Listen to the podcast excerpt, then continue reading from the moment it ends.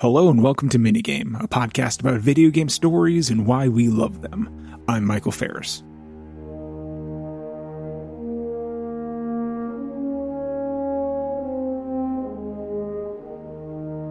Ever since the unveiling of Halo Infinite, I've been binging the entire series while trying to catch up on the story. And yet, the more I play, the more lost I feel. Characters and conflicts are introduced out of nowhere. Backstories and the history of the world is constantly being referred to by other characters without being properly introduced to the player.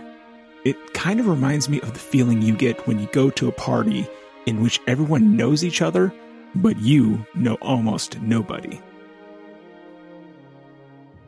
In a bit of frustration, I turned to another series that was started by developer Bungie, the Destiny games.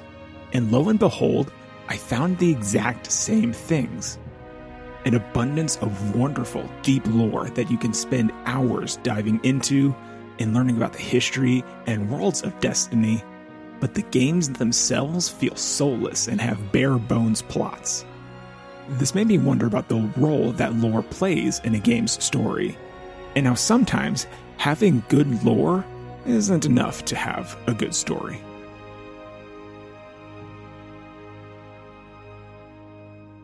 The lore behind the worlds of Halo and Destiny are incredible. Both series have histories that span hundreds of years with multiple factions, religious groups, governments, heroes, and villains. However, the actual plots of these games are surprisingly simple. Halo, at least at first, was a fairly brain-dead battle between humanity, the Covenant, and a doomsday species known as the Flood, who are introduced midway through Halo one. Same thing with Destiny one and two. Both of these games also have warring alien factions and big bad guys to kill with your friends online. Answering what is happening during these games is a fairly easy question to answer.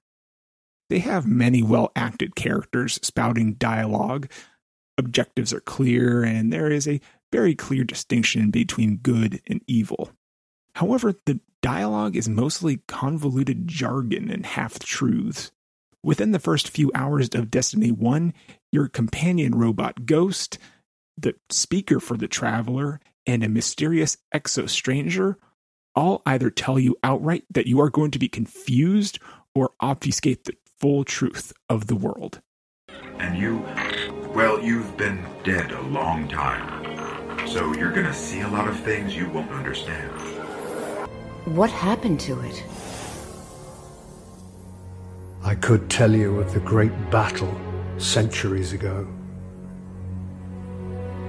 How the Traveler was crippled. I could tell you of the power of the darkness.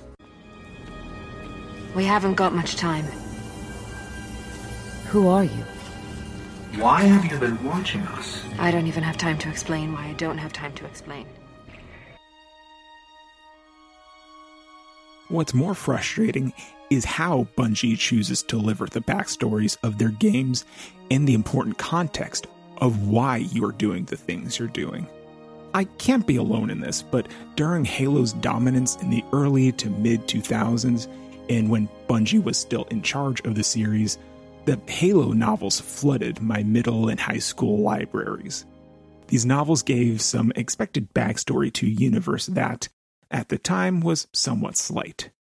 However, over time, more and more characters and side plots were being introduced in the novels and were later followed up on in the main games. Most famously, the Didact, the antagonist from Halo four, was introduced in side content and showed up in the game with little in terms of a proper introduction. For those who missed out on this side content, the Didact was unceremoniously thrust into the Halo universe. In Destiny one, vital backstory and context was given in the Grimoire card system. Milestones crossed in-game unlocked bits of lore on Bungie's website and in the Destiny Companion app. In Destiny two, the Grimoire card still kind of exists, and other bits of lore are hidden in weapon and equipment descriptions. What is the point of lore if it is so separate from the world and games that the lore is supposed to be supporting?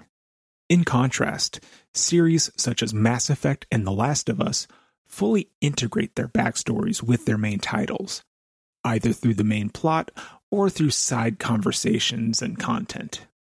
There is no digging through outside products that you need to buy in order to understand the basics of what is happening. Yet, despite all this, I still find myself drawn to Bungie's games and the stories they tell. I've put over four hundred hours into the Destiny games, and I get excited for every Halo game that comes out. And maybe that's one of the big draws of lore, to give players a bit of a puzzle to solve. As more and more of the puzzle is solved, the appreciation of a universe can grow. While Bungie's storytelling can be frustrating and convoluted, it remains engrossing. While doing research for this episode, I came across a wonderful four-hour-long plot breakdown of the lore of the Destiny series, and I sat there, eyes wide, every minute of it, and loving it. I'll put a link to that video in the show notes. I do not know what the future of the lore of the Halo and Destiny games will hold, but I'll be there every step of the way, trying to solve the puzzle of these games' stories. Thank you very much for listening.